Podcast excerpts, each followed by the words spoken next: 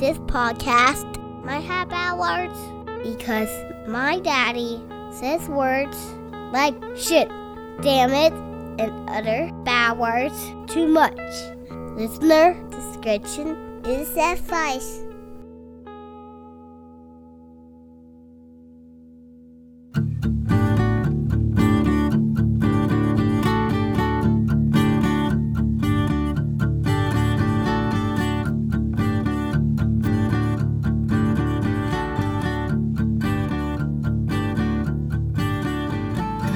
Hello and welcome to another episode of the DTALKS Podcast, a podcast for dads, where dads talk about life, kids, and stuff. We are your hosts, Galan, Joe, and I am John. And on this episode, we will be talking about sleep, specifically sleeping issues with your kid. The bane of all parents. Every single one. E- even with a four-year-old, is still like... Uh, the bane early and often. Yes. yes. Yeah. All right. Uh, then, of course, we'll have the regular segments, Ask the Dads, dad jokes, things to check out, um, and I'm sure other other stuff. But first, Galan. Yep. So we're going to start this episode, instead of catching up with each other, we're going to start off with a dad story. And not like the last time, and I'm like, oh, yeah, we're going to have a dad story. Like, this, we're about to stop and introduce or a, a, a quick story by my dad. Um, of something that I did that he remembers, that he likes to tell the story of. And it's just, we, what we're looking for in these segments is, you know, whether it's from our parents or, or some of you guys, if you have a dad story, um, is something funny, you know, a scary moment, something memorable, memorable that occurred with your kids. Something that taught you a lesson. Yeah. yeah something, something just that you like to share about your kids, you know, feel free to, we all have, so many of us have smartphones. I won't say we all do, but record a voicemail message, email it to us. You know, if we detoxpodcast at gmail dot com. Yep. Yep. And, you know, we can, well, it might be one of those things where we throw it on an episode like this. Um, if not, you know, we have, we know enough dads. If not, we'll send you a nice little thank you email. The rejection email. You've been rejected. You've been rejected from the Detox Podcast. Oh, man, that's sad. Yeah, that's not a highlight. It's like a low light in yeah. your, in your life. You know. But yeah, so here, here's a, here's a quick story from my dad. Um, Just talking about something that, crazy that I did uh, way back in the day.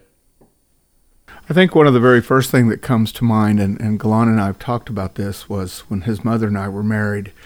He was, I don't even think, two years old. And he was in one of the old-time walkers, little round cylinder, little seat you sit in, little wheels at the bottom. We were all gathered inside the house, and somehow or another the front door was open.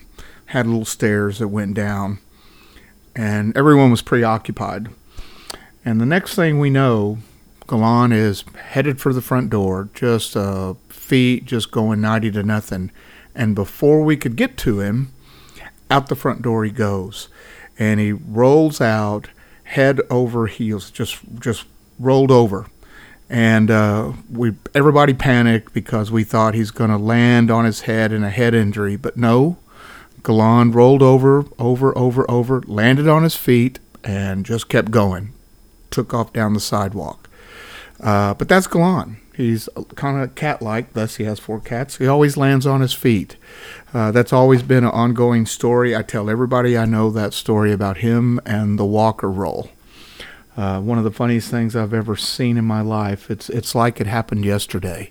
Uh, just, uh, but that's how quickly children can get away from you. You've got to always, always keep your eyes on them because they just, they're that quick, that quick.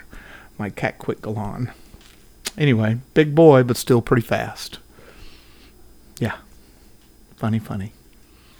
And then it brings to mind, uh, an incident with, uh, our youngest son, uh, when he was in the seventh grade, uh, there were, uh, two eighth grade girls that uh, were bullying him and pushing him uh, until one day uh, he asked them to stop, and they said, what are you going to do if we don't? Uh, anyway, something was said which uh, landed him in a lot of trouble, uh, legal trouble, as a matter of fact, uh, which uh, landed him in uh, juvenile detention, uh, and which led to a, a a hearing in court where there was an up-and-coming D A that was trying to make a name for himself.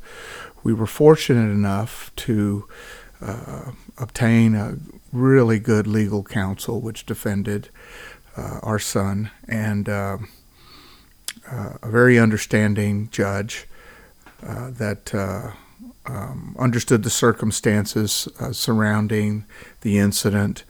Uh, needless to say, the very uh, during the time though, let me let me back up a few steps. Uh, it was very trying for us as parents because uh, how do you how do you defend that kind of action? Um, you know, when your child is being picked on by bullies, um, and uh, you you want to you want to defend your child, but by the same token, you want to uh, teach them how to respond in the correct the correct way, but you're not there.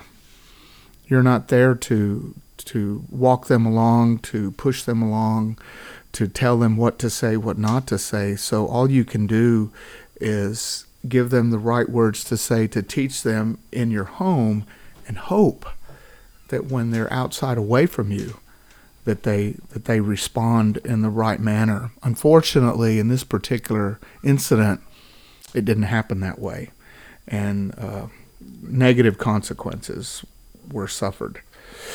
Uh, but but fortunately for us, uh, the record was sealed, and a very very positive outcome uh, came about. And uh, uh, of course, now our our youngest son is. Uh, Uh, you know, he's graduated college, and he's uh, doing very well in the the, the private sector. Uh, not to mention the the two other students involved are incarcerated, believe it or not. Uh, but it, it, needless to say, it's it's as a parent, you can only hope that uh, you uh, teach your children the right things to say, the right things to do, and that they respond accordingly. Uh, they don't always. Uh, none of our children uh,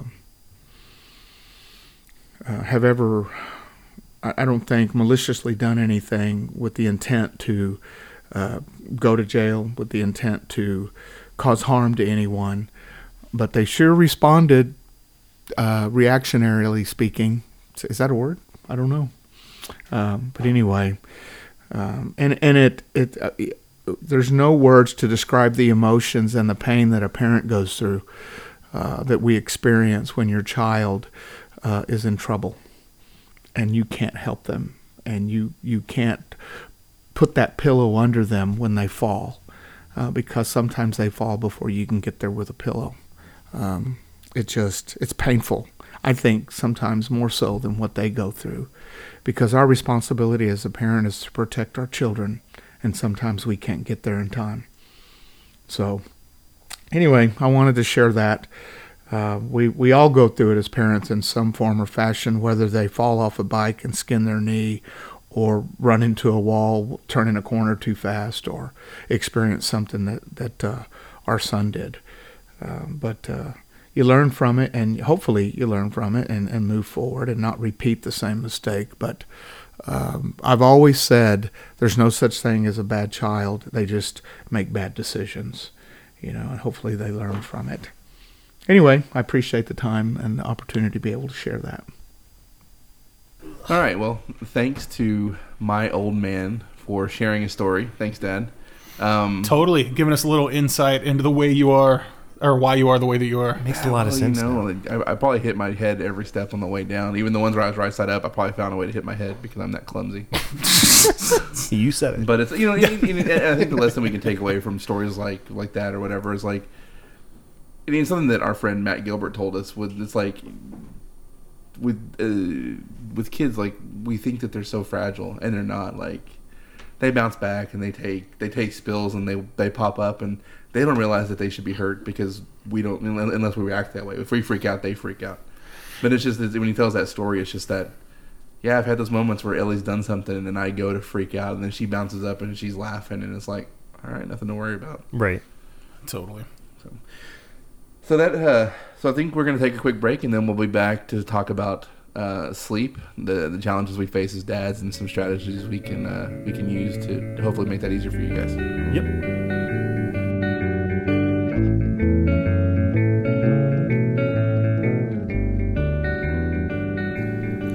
Guys, a big part of life is sleeping. I love, I love sleeping. And now that I've been sick for the last couple of weeks, I love taking naps. Naps are awesome. Naps are awesome. Um, but you know what? We're not really here to talk about dad sleep. Wait, True. wait. Which, uh, who, who's getting sleep right now? Like good regular sleep. Raise Oof. your hand. I think just John is. Oh wow. Kind, kind. It's because I got that weird oh, work your, time going. But like, why is your hand up, Galan? Um. Dimetapp. Oh, oh okay. okay. No, like, like Ellie does a, a pretty good job. We'll, we'll get into that. Like, generally, but it's just... I can probably do something you guys can't at all, and that's if when I get off work and I come home, I can take a nap if I want. This is true. That is awesome. Yeah, yeah. Sometimes I'm like, P S four, where's John? And he's not signed on, and I'm just like, son of a bitch is napping. Oh, which, yeah, which is funny. Like, Ellie knows that. Yeah, yeah. She's like, she's like, are you playing with Uncle John? No. Is he sleeping? Yes. Him that. And she's oh. she's like, it's six thirty. It's six thirty p m. Like wow. One day, when you're an adult, you can do that. And she, she's she's like, I don't like naps. I'm like, one day you will, and you won't be able to take them, and you will regret all this time that you're giving up. It's like I was watching the stand-up routine the other day with John Mulaney, and he said, you ever notice you ask kids what they did and you uh, over the weekend, you ask parents what they did over the weekend, and they say the same thing, but they mean it different ways? Like, for instance, if you ask a kid, what'd you do this weekend? Aw, man, we didn't do anything. You ask an adult, what'd you guys do this weekend? We, uh, we did nothing. We did nothing at all. We slept. It was amazing. Yep. It's just like that. Totally. But, uh, but yeah, talking about sleep, you know, I think it's... It's something that I had talked to a friend about recently, and it was something that I know he's still struggling with. And it's something that we, you're always trying to figure it out. And full disclosure, I don't claim to have it figured out. I think for me, it's very important to know that every kid is different, and you have to approach it every a very different way with each kid. Like I know, for instance, originally my whole thought was, I'm not going to let my kid have a... a routine. I'm not going to have them have a schedule because I don't want to impose my will on them, kind of a thing. I want to just parent, you know, I just kind of want to let them be, be kind of laissez-faire about it. But my daughter is very schedule oriented. We can get into schedule later, but she's very needed a routine, needed a schedule, needed to have same, same, same in order to get by. And that's an, you know, that is an example of being adaptive to your kid. I don't know. How is Ellie in the, in the beginning, what you planned versus what she ended up being like? Ellie was very much a routine baby, but it part of it was with her getting ear infections within like a, after her three month checkup that just threw everything off because it took it took the better part of nine months to get her over those ear infections, and that that involved uh, before we even got tubes, like, and that was just the first bout of ear infection. She basically had one long ear infection for nine months, Oof. and it's just because she didn't respond to antibiotics. And so we went in with the plan of, you know, we're gonna. She's going to sleep in a in a pack and play for the first however long it was, and then she's going to move to her room, and it's just going to work. Like every new parent goes in being like, no, no, my kid's my kid's going to be that kid that it works, and I'm going to be, I, you know, I'm going to get, I'll be getting eight hours of sleep within the first three months. No, I, I can I can attest to that. That is certainly. I, I don't think I thought eight hours, but I think I did have the thought of she'll be in our room in the pack and play. Then we will naturally get to a point where we go, yes, we're ready to move her. And I know some parents that do move them and are perfectly fine. But I know for us, it never we never got to that situation like you're talking about. Before the ear infections, before that whole through the, the, the, that period, she she was sleeping through the night really early. It was awesome. I hate you guys. As a non-dad, uh, as a pack and play like kid and play. Oh, uh, House Party Four. No. With the eraser haircut. Yeah, totally. no, no, no. So pack and play is basically like a portable crib. Gotcha, gotcha. Which I think they used to call them like portable cribs, and now then they got pack and plays because they have like a changing they're station. Trying to, they're trying to like connect with the millennials. Yeah. Which know, is kind of to, to go back. Like it's funny because like Joe starts yo, out young parents. Joe's like, uh, come on, pack and play. Joe's uh, like, yeah, I was just gonna let her kind of do her own thing and everything, and I'm like, that's such like a modern. Like a parenting Take approach it, where, right? it's like, where it's like... Like you think it, dads in the fifties were like, I'm just going to let my kid do whatever they want. You, you, or, yeah. Well, no, dads in the fifties are like, uh, I got golfing this afternoon. Yeah. See ya. But no, it's like, you're like, you're like I'm not going to impose my will on her. And I go in thinking like, I'm going to bend this kid to my will. She will do what I want her to and think it's her idea, which is kind of funny. Like, we have, we're, we're very similar dads, but we have those very different, or start, at least maybe started out with very different approaches. So it's kind of funny, like the end result, same process, and it right. worked. But it's like, yeah. And still to this day, I'm like, I'll even be like, Ellie will start, like, she'll bow up to me, and I'm like, do you really think you're going to win this? Because I have no problem getting onto you and making you cry. And I'm going to go and sip whatever I'm drinking after I'm done when you're in your room crying because you got in trouble. Right. And she backs down. So I know... Yeah. John, you were about to jump in with something. What was it? No, no, it's just like, listen, daddy is the alpha. Okay? I'll throw you my leftovers. Let's go on. Have, you can have my ribeye, my ribeye bone when I'm done. Yeah. And you can enjoy it. But as far as, like, plans changing, I mean, I never thought... So we can get into the topic now of co-sleeping. So some people are kind of for it. Some people are against it. So for those people that don't know, like John, yeah, co-sleeping you. is kind of, it's kind of self-explanatory, but it's also not. It's the idea of you and your significant other and the baby all sleep together in the same bed. Now, what that means for different ages is different. So I know for very, very young kids, they have like a, some people have like a, like a little makeshift Um, what am I? What's the word I'm thinking about? Like bassinet, but not really bassinet. Like, yeah, they have a thing where you can put it in between. You know, what I'm so talking it stops about? You from rolling over on them. Right, and then when they get older, it's more of like. Did you guys use those? No, no. we didn't. Okay. And and we can get it. So I never. That's why, my, that's why my child's so flat. Right. Oh my god. Yeah, if I rolled over on my kid, I would, there's no bassinet that's gonna stop me, man. Like, oh, just poor Ellie. You just wake up and she's like. Symbiotic baby on my, like oh my the God. Face on my back. Like I just absorbed her.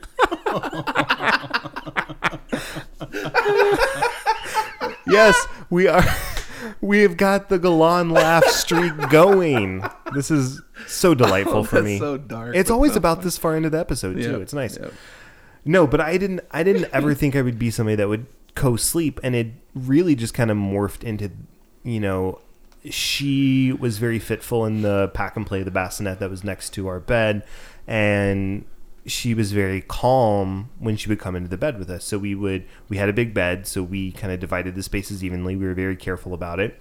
And, you know, there's always risks. I don't want to be someone that comes out and says, co-sleeping is one hundred percent safe, because it's not. But nothing is really one hundred percent safe. So I just full disclosure, you need to understand what works for you and for your kid and your lifestyle and your situation. But for us, she was very calm when she came into the bed with us. She was very calm when we were, you know, all snuggled up together. That's what helped her get through the night. That quickly changed abruptly. We can talk about that later. But it very much reached a point where that was no longer an option for her. Mm-hmm. But for us, I mean, we never thought we would be co-sleepers. And then it just kind of happened. That was an example of us kind of adapting to what our kid needed. How about you guys? So, it, like, we went into it being like, we're not going to co-sleep. Like, it was uh, foot down, set in stone, hard-coded. Um, and so I guess to, to, to take a step back before I go forward, like, Teresa basically, because she had the maternity leave or whatever, and I still had to be at work, and then eventually I had to be at work earlier than she did, she's like, I will wake up and I will, because she breastfed. So she's like, I'll wake up and I'll, I'll take care of Ellie. Uh, on weekends, I would do it occasionally just because we had bottles or you whatever. Would, you would breastfeed on the weekend? I knew John was going to jump on that. Yeah. Yep. Just latch her on. Did, like, didn't work as well. Didn't she, work. She she she latched. She actually did try to latch on. Like I would have her like like chest like skin oh, to skin, I and bet she, she was tried. Sorely disappointed. And she when she would, I saw her going, I would just move her head away because our friend warned us like, oh yeah, they'll latch on. Like if they think they can, if they if they think they see nipple, they will. They don't care that you're not the mom. They will try to latch on, and it hurts. And I'm like, I'm not even trying. So she would try, and I would deny that shit. Anyway, hashtag deny I, that. Yeah, I support. But it's so we, we, we were like no, and so she she basically like I'll take care of her, and then eventually I think it got to her to where, and and I don't I don't remember specific like the specifics, but I want to say we started co-sleeping because basically she could just roll over, pop the boob out, give it to her, and Ellie would fall back asleep, and then she could just pop the boob back into the whatever she was wearing and roll back over and fall back asleep. And so it was a convenience thing for her. And as someone, if she's like, I'm going to do this, I'm like, okay, whatever you need to do. Because at that point, I'm like, it became realistic that it's like, we need to be adaptive. And I think that's one of the messages right. that we've kind of preached through the, these first five episodes, or the first four, and then the start of the fifth episode, is be adaptive. You have to be flexible as a parent. You don't have to give up and, and completely change everything you're doing, but you have to be able to do, adapt to your kid's unique situation, and that's what we did. And like I said, if, if my wife was going to let me sleep through the night, and she was going to be the one that was taking care of Ellie, if that's what she needed. But as time went on, we never moved her back to her pack and play because she got used to our bed. And the thing is, is like adult beds are not firm enough for a baby. It's it is actually unhealthy because they need a completely different level of support, which is why pack and plays and then crib mattresses are so firm because right. they need that support. And Ellie loves, like, we have a memory foam mattress. I'm living the high life, memory foam mattress. It's not not Tempur-Pedic. I didn't drop like four like... four grand on my bed or whatever. I like you just thought that like people were listening to this and being like, he's bragging about his memory. Some, some people might, man. Just... Be like, wow, Galan, I guess you're really struggling there with your, yeah. your fancy memory foam mattress. Yep. Make a memory foam money. Like, like no, there's no rap songs about that. Oh my God. But it's like my oh, that made me lightheaded. Um, but it's like, and my mom's bed is like it's it, it, it's our old bed. And it was a nice bed, nice and soft, and has a memory foam topper too. Those aren't nearly as high class. That's like the Walmart version of the memory foam bed. Um, now you not only are you talking about your memory foam, now you're just dissing on people yeah. buying mattresses at Walmart. No, actually, man, if you have a, an okay bed, a two inch memory foam topper, holy shit! Like the first night we slept on one of those, it was like we slept for eleven hours, Whoa. Not even trying. Like it was such a radically different sleep. Took a, took an okay bed to like holy crap, wonderful bed, and then that bed broke because it was cheap and the spring broke. Not on my side. But anyway, wow, Teresa's wow, um, but yeah, so it's but it's just it it, it changed. So it's, that that was one of the things like I adapted, and eventually we we had to figure out how to get her out of our bed, right? And so, well, I'm, I'm sure we're gonna get to that next step is how we work through our process. But I'll let you continue on. That's when Operation Dropkick started. Oh, dude, that's just yeah. I'll get to that here in a few. So. It... That's an interesting point as far as, and we can transition out to moving the kids in their own room. So I know it changes parent to parent, situation to situation, but for us, we had Sylvie's nursery all ready to go. We had her crib in there, and what it eventually morphed into was we would, you know, she napped in there during the day. We had um, an in-home sitter that we took Sylvie to, um, but she napped in her crib, like on the weekends or any other time. She napped in her crib in her room, as opposed to the pack and play. And then at night, we got to the point where we went, no, she's going to be in her own room. So we would start her out in her own room, in her own crib. And she'd sleep for a couple of hours. Yeah. And she would always wake up right as we're going to bed. And we would bring her in. We would soothe her. And then we're like, you know what? She's already here. She's going to wake up again later. It's just easier to soothe her right here in the bed. Let's just bring her in. So it always came to the point of she started out in her room, and then she ended up co-sleeping. And it became hard to say, like, we never answered the question of, well, just keep them in the room. How do you do that? So for us, we never answered that question. It just morphed into she started out and she co-slept. And then eventually she told us she wanted her own space, basically. And Ellie never did that. Ellie was Ellie was going to take it. I mean, we have a queen size bed, which is not. I mean, for two adults, even for two, like I'm a big big guy. If you saw the photo on our Facebook thing, I'm like I'm not a small guy, um, and it's. But a queen like the queen size bed is enough room for Teresa and I to sleep and not necessarily invade each other's space. When you put a kid in there, especially as she gets bigger, like there is no space. Maybe if we had like a California king or something. Yeah, it may, it may not have been a big deal. And the whole thing, like... California King. Yeah. California King, memory foam money. like, like, it may, may it may not have pushed the issue, but essentially, like, as Ellie got bigger and she started kneeing us and kicking us as she squirmed around, like, we had to figure out a way to do it. But when, when she was younger, like, when we lived in a different house, like, we actually tried sleeping her in her bed. And it just, with the ear infections, it it, it necessitated... regressing back to having her sleep in our room, and we tried the pack and play, and that just didn't work. Like she would wake up way too much, and essentially we, it just got to the point where we were defeated. Like, yeah. we needed that sleep. We needed sleep. Like, and we just gave up. We're just no, that's like, very true. You're like that mom in IHOP with the crying baby that yeah. wouldn't do anything. But about this, it. this kid wasn't bothering other people. Right. So I, I, I was being inconsiderate of my wife, who was in return being inconsiderate of me. So it, it, it even yeah. Out. But you guys, that was, was in your vows. It your was marriage vows. Yeah, so. It was. But but but you're right though. You get to a point as a parent when your kid's not sleeping, and maybe maybe you're a parent out there that didn't have to deal with that. And to that I say, great. You know, then maybe. You know, maybe you're doing something that we haven't figured out, or maybe your kid's just amazing. I don't know. I'm sorry. I'm a little, uh, I get a little, a little bitter. little bitter when people talk about that. But you get defeated as a parent, and you're like, you know what? I just fucking need sleep. Let me do, let me figure out how I can get sleep. And I guess the, the bottom line there is it's okay to be defeated. Right. It's okay to, to, to give up temporarily, just to be like, you know right. what? Yeah. I'm not going to fight this, because you, you spend so much energy, and for some parents, like, they will get bitter at their kid, and it's like the oh, kid yeah. can't help it. And right. it's like, you have to be cognizant enough to realize, like, this is getting to the point where it's, it's better for me to admit defeat, which is hard. Like, as adults, it's hard to, to give up that pride and, and to be like, I'm, I'm, I've been defeated by a toddler, and, and just realize that it's, there will come a time where you have to address it again. Otherwise, you get those situations where the kid starts dictating that, and even if they don't realize it, like, they're dictating the um, the parenting process. Right. And it, but but we did that. Like, I gave up. I'm like, I, I I want sleep. Sleep is more important than me winning this battle for the time being. You guys are pretty early in to to fatherhood, right? Uh, yeah. But we kind of touched on this last episode a little bit when we were talking about the, the teething issue, about how just it, ultimately it boiled down to you guys just had to try to ride it out after you had tried things to help, but obviously they're still going to experience pain and things. And then this time you just specifically called it out. We, we were talking about, like, just basically raising the white white flag in defeat and just being like, we tried a lot of stuff. It's It didn't work like we thought it would work. So I want to know, what percentage of being a dad is just resigning yourself to the fact that reality wasn't how you perceived it? ninety percent. Yes, I would agree with that. And I think the biggest point is not only... So it's, first of all, is admitting defeat, right? Like, that yeah. is the first step. But for me, what really helped me... Because when you admit defeat, you're not in a great mental state. At least I wasn't. No. Man. So what helped me... I picked this up somewhere...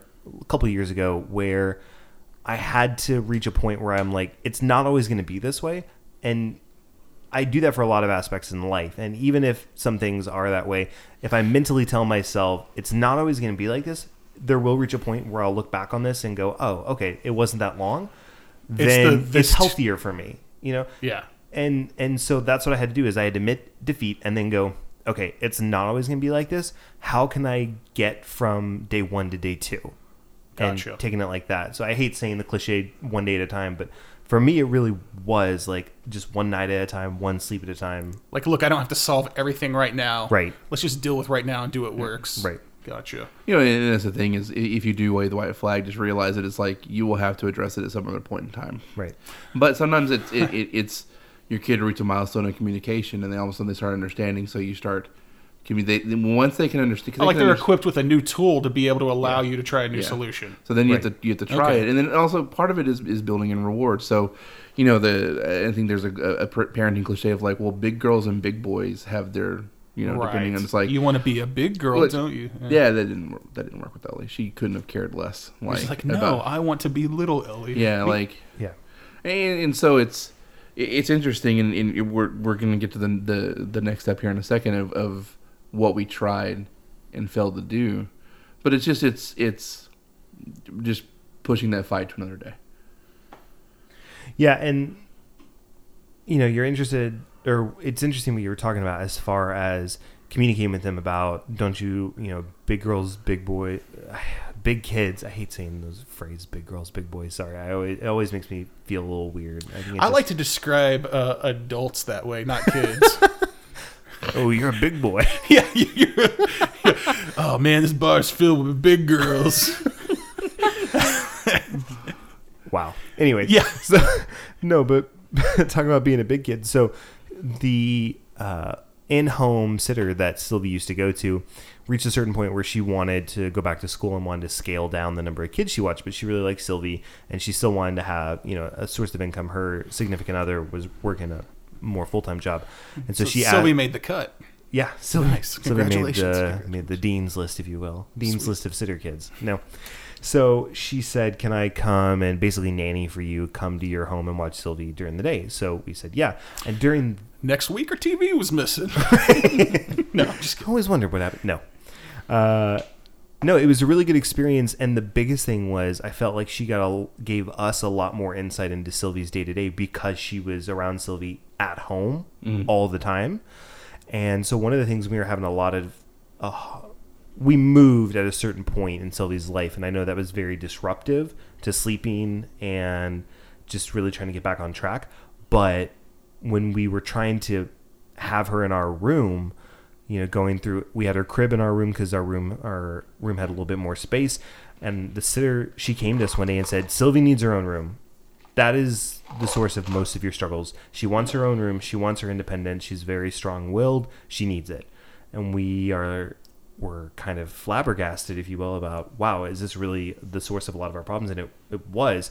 So, but she said, but you can't just put her in a room. You have to take her and have her pick out decorations, pick out what she wants, and have, you know, make her a part of the decision-making process. So she'll be very willing to do it. Like, it's her decision. It's her choice. And so I think we moved her into her room at thirteen months old. And so we were going to just move her crib in. And then we took the front part because she had a crib that's a crib, a toddler bed. It's a convertible bed. And so we took the front off and it was an open face toddler style bed. And she loved it. She thought that was awesome. And so she went, we took her, she picked out the decorations that she wanted and she was excited about the bed. That was her other source of stress that I forgot to touch on. She was, did not like the crib when she reached like ten, eleven, twelve months. She hated it because she felt trapped. Right. Because she was, right. she was, you know. You're like, yes, it is doing its job. Right. It is containing but, you. Right. But that's the thing is she was crawling. She was moving. She was very mobile. And she hated the fact that she was kind of closed in. And so even though a lot of doctors and a lot of uh, people's advice was don't move them into a toddler bed until a certain point, we went, we feel like this is the best decision. And we were nervous about her rolling out. But Galan provided very good advice and said... put like a pool noodle, like cut it in half and put it on the edge. So when she rolls, she'll bump into that and that'll stop. And after a certain point, she will kind of be trained to not roll off. And there was a couple times where she, you know, we also, the other part is it's very low off the ground and we put a couple blankets and soft pillows on the ground. So the couple times she did fall, she fell onto that, had a cushion landing. Yeah. It was a little scary because she woke up. It's like the trampoline didn't work at first, so you went with, went with the blankets and pillows. Exactly, but... Yeah, but she got it, startled as opposed to hurt. Yeah, she got startled, and then yeah. the pool noodle helped slow her, and then now, you know, she doesn't roll off anymore, and it's she's, you know, she's two years old now, and so she's been in there over a year, and, or almost over a year, and that was the thing that... We had other issues that we can talk about later as far as the schedule and just different things, but that was most of our source of stress with her waking up and being unwilling to go back down to sleep and sleeping through the night was because she want we were bothering her more than anything. She wanted her own independence, she wanted her own space, and she wanted her own bed that wasn't a crib. So I will say with the pool noodle, like Target actually, like Walmart doesn't, I didn't see them at Walmart. But Target sells one that are like bigger than the normal pool noodles, right? And they're like three bucks or something like that. Because uh, we did we use the normal pool noodle, and now that's out in the backyard, like completely faded from the sun. Um, so it's you know essentially like the, the toddler bed. Like we didn't switch until she could crawl, like or she could climb out. Like she was straddling the bar, and we're like, oh crap! Like we don't need her to fall all that distance. So that's what you know. Like we have we bought one of those four in one cribs. Um, actually, like. Trying to sell it, but no one wants to buy it.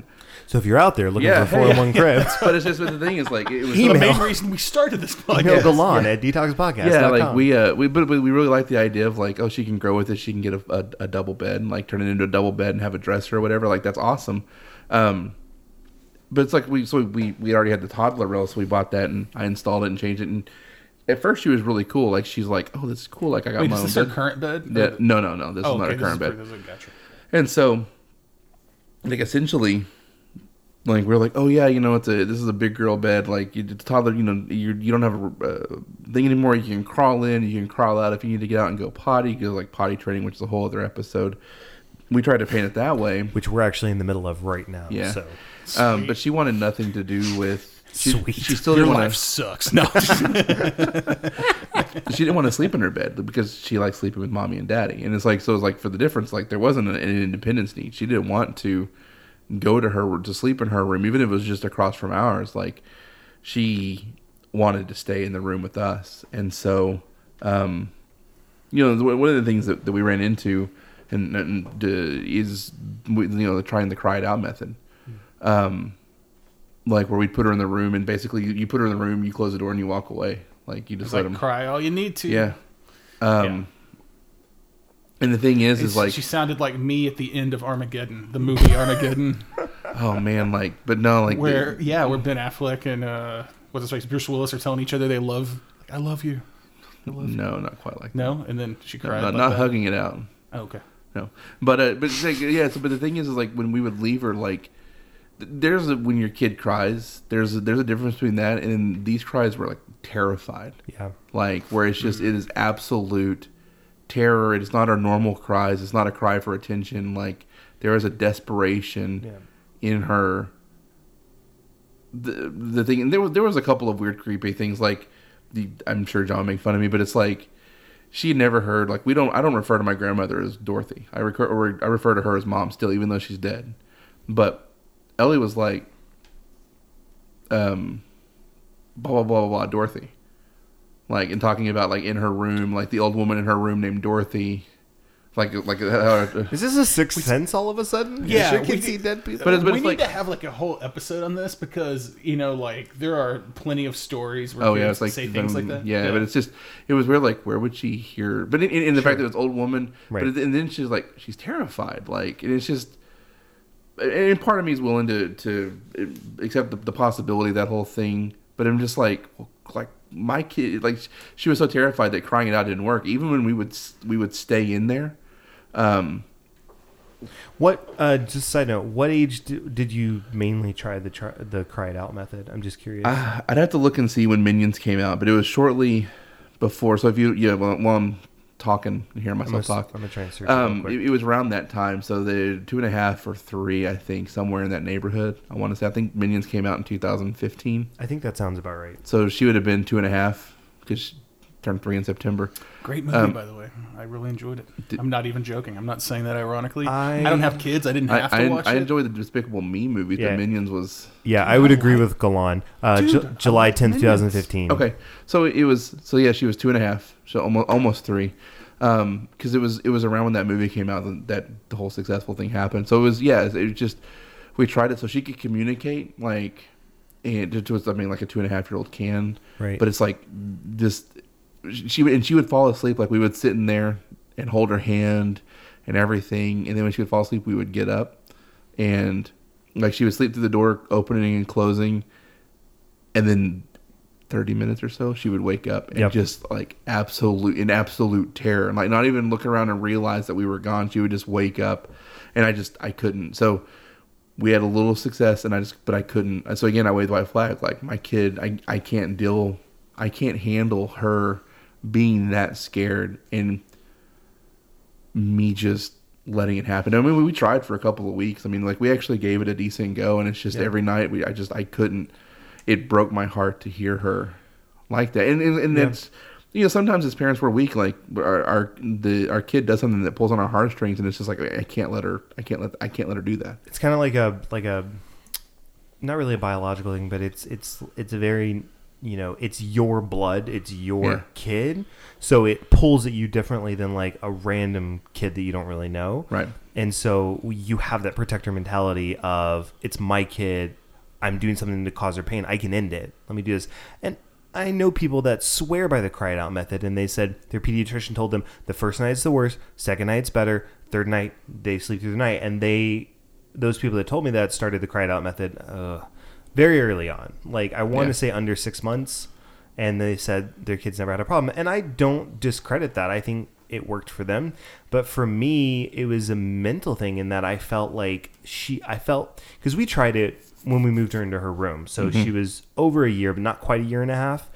And we tried, because we were going and we were soothing and it wasn't working. She was still consistently waking up. So we tried the cried out method and for a couple nights. And I just felt like, I felt like she thought I was abandoning her. Right. And it may be all in my head. I, you know, full disclosure, it might be. But I felt like when I let her cry it out and I went in the next morning, she treated me differently. Like she didn't, she no longer thought that I was there for her. And maybe that's just me reading into it. But after that, I went, okay, no, I we've got to find something else that works. And, and to be honest, I think had the whole ear infection thing not happened, I think that we probably could have done the cry it out method. And it probably would have been a two or three day thing. Because right. ultimately, like when it worked, it was three days. Like when we, we actually did work. Um, and so to get to that, actually, let's go ahead and, and move on to that. So what we did to get her out of my bed is I set up, a, I set up, I had an extra crib mattress, like a, like a, that I had for the pack and play. And I, I'm like, hey, do you want to sleep on a pallet in mommy and daddy's room? And so we made her a pallet, and that was successful in getting her out of our bed and onto the floor of our room, uh, which means we were vacuuming a lot more because of the cats we have and everything. And so if, if that then was, you started put to put a Skittle one foot further away. Every... No, no, uh, the uh, Reese's Pieces. Oh yeah, yeah, yeah. Totally. The kid might as well be so, an alien. E T shout out. Yes, um, nice. But it was zero charisma. So that was the that was my first. That was like a victory, and I'm like, okay, we can do this. It's just figuring out the right path. So eventually, right before the Minion movie came out, Build-A-Bear did a um, like stuffed Minions, and we're like, let's go get let's go get you a buddy. Um, oh, a sleep buddy. Yeah, and so we went, she picked out Kevin, which was the tall, skinny one, and like she stuffed it herself. Like, like one of those weird body pillows that Japanese people marry. Oh yeah, my God. Weirdos. um, and so she stuffed it, like she put the heart in, like the, the, the people there were, I mean, the people at Build-A-Bear are always awesome with kids, but like they just made that a really yeah, memorable experience. I need to tell you my creepy Build-A-Bear story Ooh, sometime. We'll have, or we could do that. Oh, uh, Patreon. Yeah. Yeah, there we go. Okay. I like it. Um, and so, but, but so... We went home and, you know, we got the the noise and everything and about an outfit. And we're like, okay. And, and we happened to have an extra twin mattress from when my mom moved in and everything. And so what we did is we're like, you're going to sleep with Kevin in your bed and mommy will sleep on your floor. So three days of that. And then the fourth night, Teresa, or no, maybe it was the third night. Like Teresa slept for half the night and came into our room. The fourth night, nothing. Like she was good. And so, you know, it, it, I always joke, it's like Teresa, and, and for any moms that listen to this, like Teresa's labor was push, push, push. Ellie was born. Like we, I think we got there at four o'clock in the morning. We had Ellie at two o'clock and yeah, wow, she like, got lucky on that one. Yeah. Like, like she, her pregnancy and labor was super easy. And Ellie, like, I like, and I, I was there, like I caught Ellie coming out, like it was in a catcher's mitt. Yeah, yeah, big, that's how easy big, it was. Human-sized catcher. Fastball right down the middle. Yep. Um, but she it's like, saw the sign, nodded. Yep. It, wind up. Boom. Yep. I gave her the, I gave her the, the, the sign. No. I, I know well, what you. I, I don't I know think what, that translates. It doesn't translate. No, I know what you're doing. I refuse to translate it. Okay.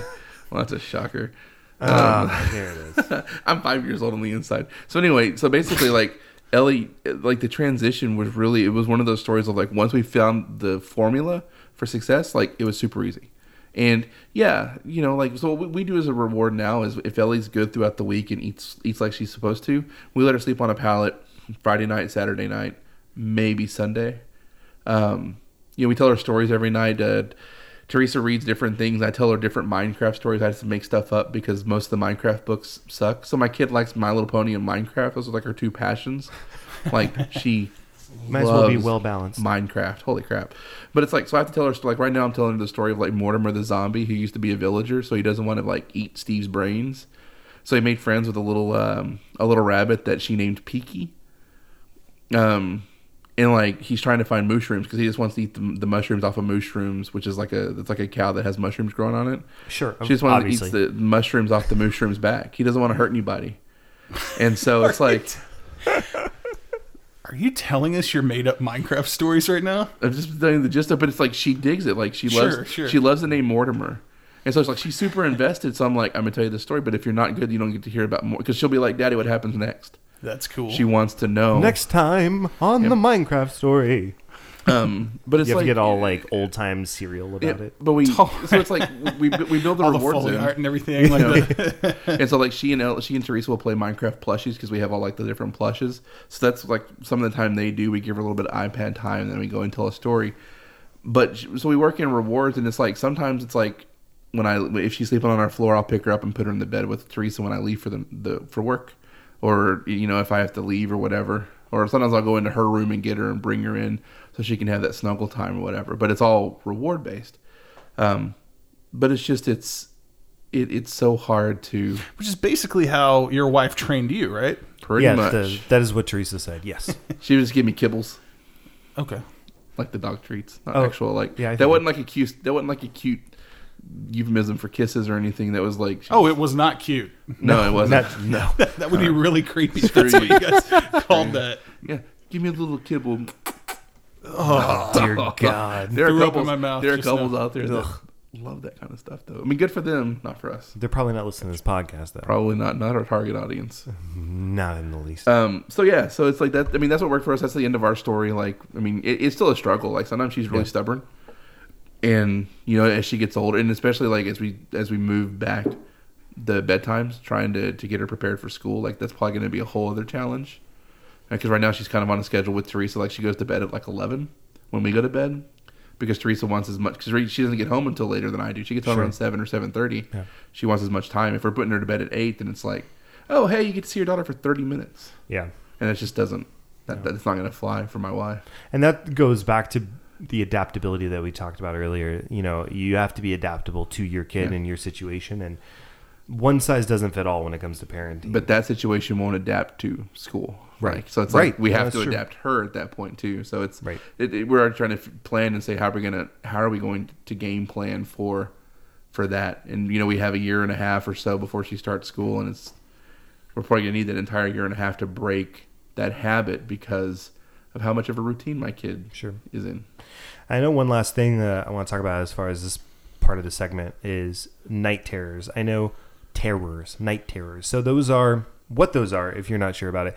And I know, John, you might not be familiar with it. It's kind of like a nightmare, but it's a very intense dreamlike state where your kid wakes up and they're screaming at the top of their lungs. They're very scared and startled. But when you go in and you try to wake them, they're not awake. It's like they're fully asleep, but they're sitting up and screaming and they're terrified. So it's like a sleepwalking nightmare yeah, or something. Th- that's basically what they attribute it to. Um, and so Sylvie suffered from those so bad for the longest time. And that was part of the hardest thing as far as trying to get her sleeping and get her on a good schedule, because when we did move her into her room, she she had some night terrors before when she was younger, and they came rearing back after a year or so. And it got to the point where we talked to the pediatrician, like, what should we do? What should we do? And he said, you know, there's a he gave us a couple different options. One of the options that we tried that I think worked a little bit. My memory's a little hazy. I haven't slept since then. So, but one of the things was, you know, your your R E M cycle. You kind of start getting your R E M cycles. I think you, like every ninety minutes or so. I think that's what it is. I correct me if I'm wrong. No, it's every ninety minutes. Okay, so every ninety minutes. So he said after she's been asleep for an hour, so she's right in the middle of that cycle. Wake her up, get her fully awake, read her a book for like ten minutes. And then put her back to sleep. And so that kind of like disrupts their sleep pattern. So if they've been in a pattern where they're getting night terrors regularly, that disrupts their sleep schedule enough that it's kind of like you can skip through the night terror because you're disrupting the pattern. That's interesting. So it works for some kids. It marginally worked for Sylvie. We did that for like, I think a week or two weeks. Um, it really was just more of, she just eventually outgrew them. That's really what it was. We just kind of had to ride the wave, and eventually she got thrown. But I'd be really interested. Did uh, Ellie ever have night terrors or anything like that? She didn't have night terrors. Like, she's doing the whole afraid of the dark thing that most kids her age do. Sure. Um, we actually have one of those. I like it because it's dimmable, and it's not normal light color, but one of those Himalayan salt rock lights that people like. Well, another, that sounds another, like an uh, amber necklace or like, like a... Snake she really is trying to go clear. But it's yeah, she is, man. I think is what is she, is she O T three now? Yeah, definitely. Okay. Cool. But it's just it's I, I liked it because it's it's a dimmable Like, it has a little, I'm, I'm, I mean, moving my hands, but it's like there's a little dial on it that you can dial, and you can actually get them really, really low light. So it was helping to, there's a, like a, a snowman we picked up at Christmas a couple years ago that plugs into a U S B. So to have a little bit of, of ambient light, because she, what she's, they, what she's, are these things called? Himalayan what? Himalayan salt rock. So it's like it's a, it's a salt rock, but it's like hollow on the inside, and they put a they put like a light a, in it, incandescent light, so it heats up and it's supposed to like those, yeah. heat up and do like negative ions, and it's total sure, bullshit. Sure. Like it's, but sure, I, I just it. like it because I just like it because it's an orange. It's orange, so it's like. You know, like yellow light's apparently really disruptive to our sleep. Yeah, which is or and, and blue or something like that. There are a couple blue, blue like um. That's why you're not supposed to look at your phone like right before you go to bed, because blue like keep like keeps you yeah. wide awake and really like. And it may not be yellow. Yeah. It's there's there's something. It's like the light the, the light spectrum that light bulbs put off keeps us up, and so it's like having anything. Yeah, we're like not that. scientists. No, but even like but but listen for five minutes as we yeah. try to explain. but, but, I, just, I know I know I read that and I'm like, okay, yeah. so the orange light thing made sense, and it's just it, it, in the fact that it's, it's a softer light. I thought it yeah. was an L E D because you can dim it so low, but it's not. Uh, but we have that, and so basically I started it out really bright, and over the however long it's we've the months we've had it, I've slow it's it's pretty dim now to where it's just like, you know, it's, we're having a teacher about shadows, and it's like I'll show her, I'm like, here's a light, put my hand in the way, and I'm like, you see my hand, and I move my hand, I'm like, it's just my hand, like shadows. But to a kid's mind, we can sit there and rationalize it all night right. long. Sure. She's not going to to buy it. Um, Don't leave your window open. Peter Pan might fly in. Good night. So it's like, but but uh, so that the, would have scared me. Right. The, the the the the shadow thing gets her. The only kind of night terror thing she has, and I was telling John while you were you were away between segments. Um, if I give her like, there's Zarbee's puts out like a honey based, like a dark honey based uh, cough syrup, and she's been lately she's been having really weird reactions to it. Like a couple nights ago, she was in our room. And basically, she wakes up, or she was screaming and like sleep talking, but almost screaming like, "Daddy, I am right here." So it's like she was having some weird dream sure. where I, she was trying to get my attention, and I was I was either ignoring her, or couldn't see her, or anything like that. But there was like a desperation in her voice. But that's it. Not she never really had night terrors or anything like that. Okay. Well, I know. Um, I think this has been a really good talk about sleeping, and when we come back, we can talk about having, you know, quote unquote sleep training and trying to set your kid up on a schedule and pros and cons for that. Sounds good.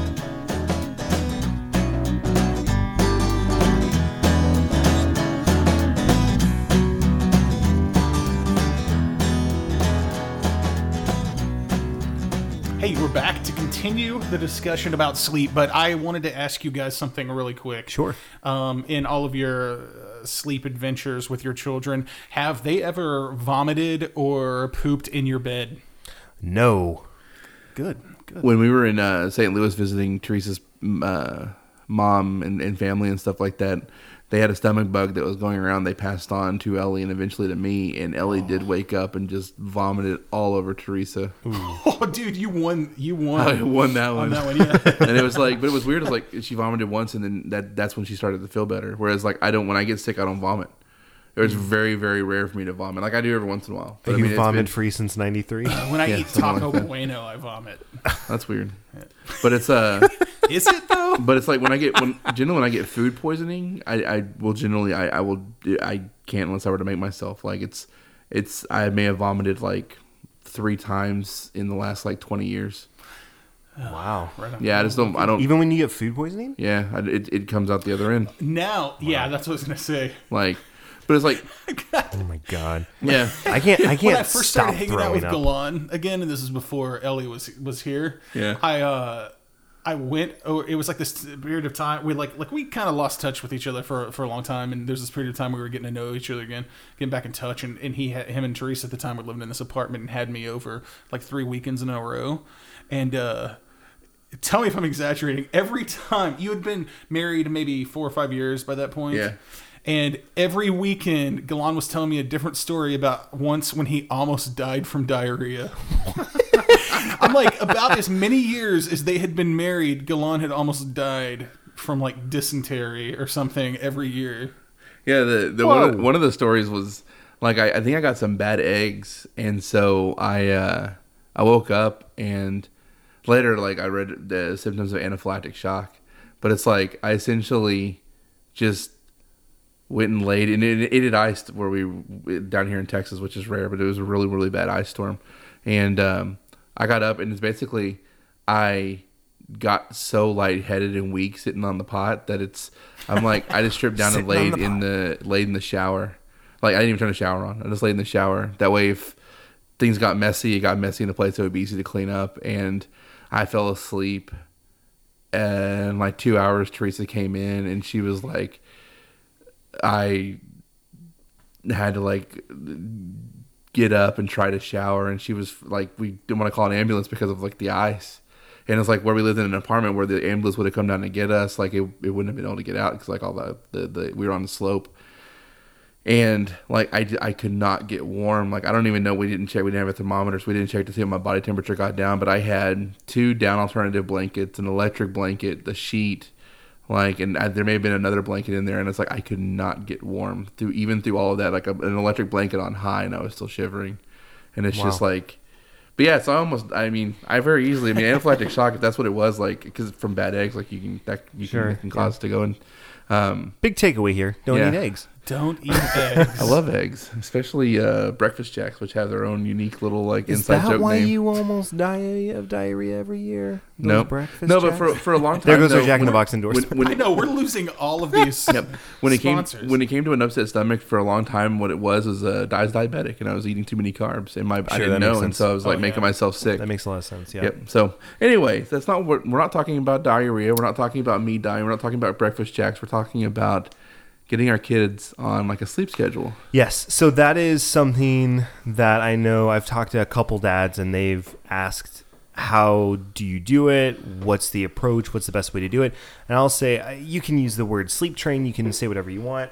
I'll say it is hard. It is hard work. And I don't claim to have it figured out. I just wanted to share what our journey was, and we're still in the middle of it. You know, I mean, we were recording earlier, and after we got done with one of the segments, Sylvie woke up and I went and put her back down to sleep. So, I mean, you know, it's not a foolproof method, but I just think there's a little bit of value in kind of sharing what our journey was. So I'll go ahead and start. Sorry. Weird transition. Anyways. And I will begin talking now. I pulled a Galan in calling out my flaw. It's all right. Hey, man, I called up making a successful segue. That's not a flaw, man. That was just awkward. You're doing a great job steering the ship, guys. Thanks, John. No problem. So when On Sylvie... the big fat rudder of the ship.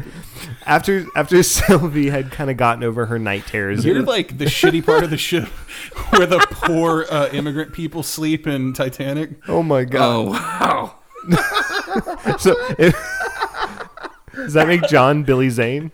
Yeah, and I'm Billy Zane. I mean, guys, it's it's obvious. It is obvious. All right.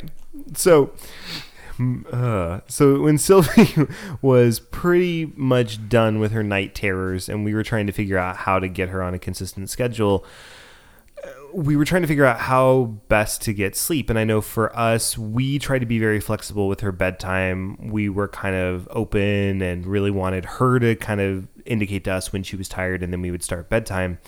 But what we quickly found out, or it wasn't so quick, but what we eventually found out was she needed consistency. So she would kind of try and fight it all the way as late as possible to go to sleep.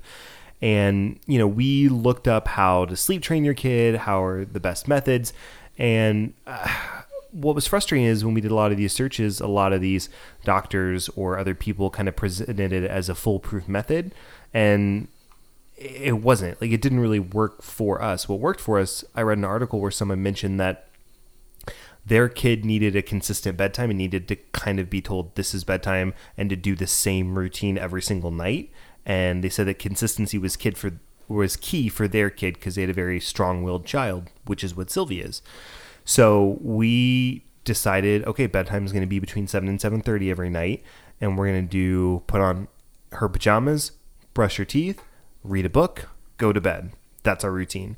And it was very difficult at first. There were a lot of tears. There was a lot of fight. But as as of this day, she knows the routine, and though she might be upset with it, she understands it is this time of the day. This is the routine. This is what we're doing. And if she throws no fits getting ready for bed, she gets to read two books before bed. If she throws a fit, she gets one book. We tried taking away all books, and that th- really threw off her routine to the point where she couldn't go to sleep. Right. Well, and I think it's good. Like, you you still want to give her the benefit of reading a book. Right. So it's still a reward, but yeah, it's yeah. like you, yeah, the extra reward is there. Yeah, And for me, what I do, and it, it kind of morphed. I used to hold her until she was asleep, and then I'd lay her in bed, and then I'd leave. And then she'd wake up because she would be kind of confused that I wasn't holding her and would get upset. And then it morphed to a point where she was very good about going to bed. She was very, you'd hold her for a second, and then she would like indicate that she wanted to go to bed, or she'd kind of like dive towards her bed. So we'd set her down and let her go to bed and crawl in bed and go to sleep. And then when she started teething her first of her molars, and she was waking up constantly and teething like she was a, teething for the first time, that didn't work anymore. And right.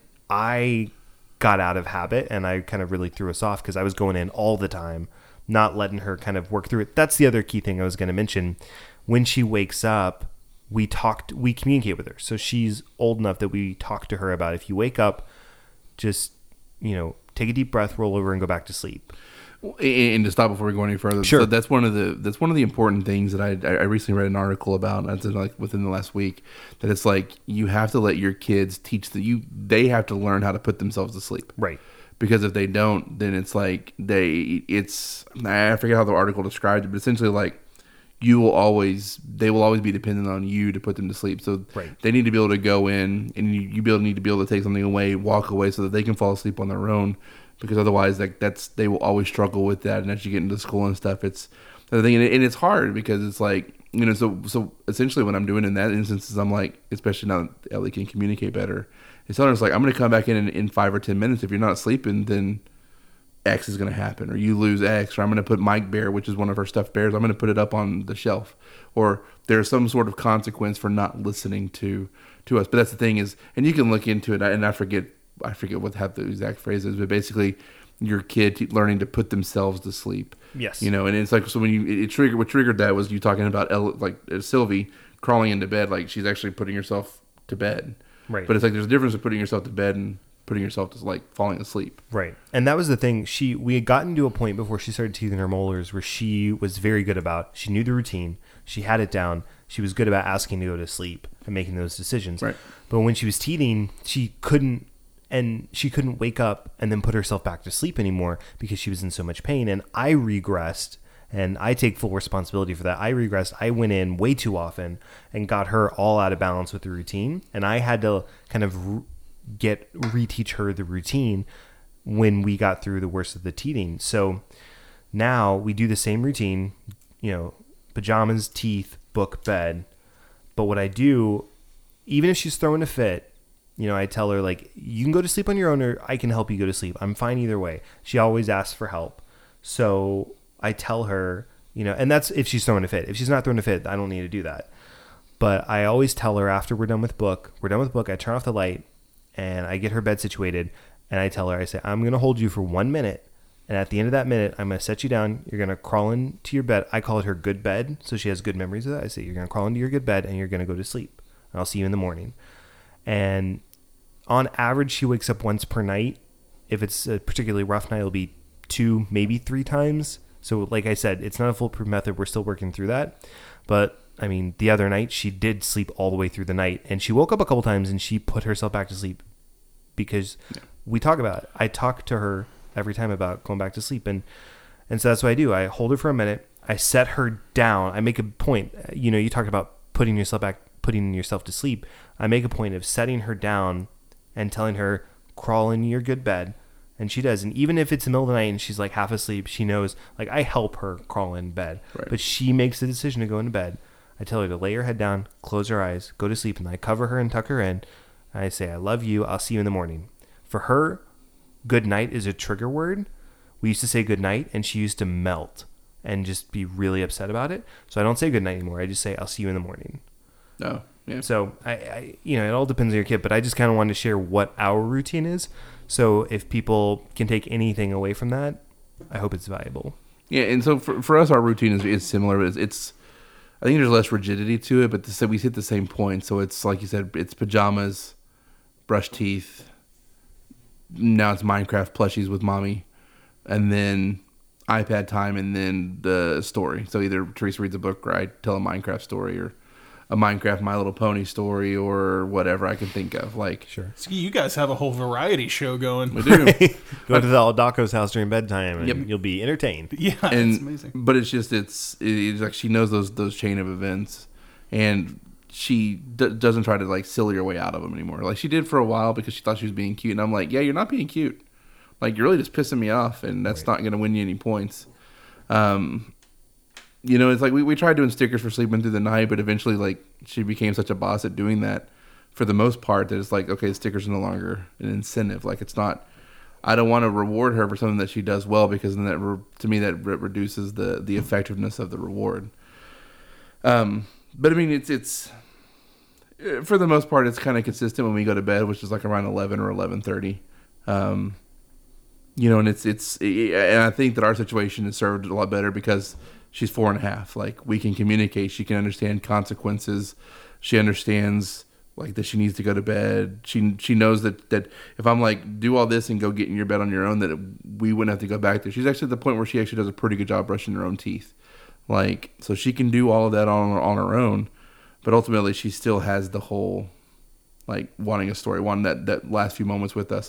One thing I will say is, as a dad, one of the coolest things is tucking in my kid, like her wanting a tuck in. She'd be like, can you tuck me in, Dad? It's like, that's such a a great feeling to be like, you know, to, she immediately undoes it. Right. But it's just at the point of, like, that she wants to be tucked in. And it's like, that makes my little blackened heart grow a size or two because yeah. it's like, you know, it's just like, I, I, I, I can't deny her that. Like, She'll be. She could be fifteen. Be like, Dad, will you tuck me in? I'm like, of, of course I will. Like, like this yeah. is getting a little strange. yeah. But it's that acknowledgement of, like, she wants you to be the send off for her to go to sleep. Yeah. And well, yeah. and plus she knows, like, Teresa still wants tuck ins. Like, except she, I have to tuck in, like, her sheet and her three blankets because she uses like three comforters because she gets so cold. And but because she sees mommy do it, like, she wanted it. And that's what started the whole process. And now it's, right. you know, she wants it. She can't sleep sometimes. She said, like, unless she wants to tuck in. Most nights, Galan reads her two books. When she's not a good wife, one book. She wants me to read her Jane Austen, and I just can't do that shit. Gotcha. If you like Jane Austen, good for you. I mean, dude. Like, that's cool. Why Jane Austen? I guess. Sucker. But yeah, so I... here's, the whole, here's the whole thing. To sum up, like, our, our episode of, uh, of Sleep is like, you're going to read stuff online, to, to echo what Joe, what Joe said, where it's like the experts say this was a surefire way of doing it. If you don't do it, you're doing it wrong. And that's the thing is, as a, as a parent in reality, it's like, just because it doesn't work for you doesn't mean that you're doing it wrong. You're not parenting incorrectly. You're not you're not a screw-up. You're not a failure. It's just that didn't work for you. Right. And it's like, of course, they're going to say this is a foolproof way of doing it because if, if a doctor was like, well, this may not work for you, then it's like there people aren't going to go to them for their expert expert advice. It's, right. Um, you know, and so it's just a, it's a struggle. It's a struggle that just about every parent goes in. Even when something goes almost according to plan, there's there's still a struggle somewhere along the way. It's it, it has to be a fairy tale that everything just falls into place perfectly and for every child. And I bet you there are parents out there, like, for example, my dad had four kids, and it's like, I guarantee you that all four of us reacted differently in the way we sleep. We yep. slept, even if one of them, even if I was perfect. My the next kid wasn't, or so there's, there's always there's always a variation. So it's like, don't get beaten down. Like, yeah, admit defeat, like, but don't get permanently beaten down to where you like you just say whatever, and you let your kid run all over you. It's like, you're still the parent. Like, you have to right. be the parent. You have to come up with the plan, you know, and and adjust it to both your and your kid's timetable. It's okay to be flexible. It's okay to to throw your hands up and be like, well, and be frustrated, right? But don't let that like weigh you down to the point where you just never progress forward. It's always look for that opportunities. I mean, and you have, I mean, most of us as parents, as dads, have resources to, to talk things out, whether that's your dad, your brother, you know, heck, maybe your son can teach you a, a thing or two about, like, if, if even if you're an older dad, like, maybe your son can teach you about parenting. You have to constantly learn. But if you're a new dad going through this, you know, at the very least, you know, reach out to us. We're happy to to, to hear you out. I, I sit down and write novel-esque emails. Like, that that's part of it is it, it, something that Joe has said in a couple episodes. We want you to feel normal. It's normal to be just be frustrated and, and feel like you're not making any progress because we've been there. Like, we may not be in the exact situation you are, but we've been there and we struggled and we failed and we found what worked for us. And, you know, maybe we can, maybe you can bounce ideas off of, of us if you don't have anyone else, and we'll find what works for you. Or, you know, or there, what's what I'm looking for? Communities online, like right. on Reddit or Facebook, that are for dads, you know, that, that you can read through, even if you just lurk, to, just to get ideas and, and see that other people are going through the struggle and maybe what worked for them. Yep. I think the biggest thing is you got to be adaptable. You got to know what kind of kid you have, and you got to, you know, not everything's going to work for everybody, yeah. just like Alon said. But if we can help you just a little bit, even if just getting ideas or anything to help you feel normal, you know, it's okay. We're here for you. Totally. You're not alone, guys. You're not alone. So, uh, up next, we're going to go to Ask the Dads, where we'll find out what our dads, uh, how they answer one of the toughest questions in life. Ooh, I'm excited.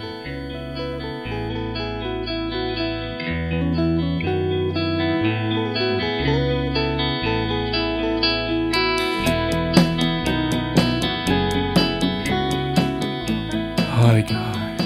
No, I'm just joking. We're back. Welcome. Oh, there you go. Yeah, there's, there's that energy. There's the energy. I had, to, I had to really work myself up to get all energetic and stuff, but I like the the, sad, the sadness. Like, oh, just, I'm you so called sad. An audible and scared me. I just, I, I just really want everybody to know we're really excited for you to be here today. Yeah, like, dude, thank what, you for listening time, to the Detox Podcast. Like, yeah, one time I was with my brother and we were driving through a, a drive-through, and uh, we placed our order. It, like, no lie, the person that was working the drive-through was like, would you like fries with that? and, and we're like, excuse me? Would you like fries with that? It would have been funnier if he went, when you said, what was that? If he went, yeah.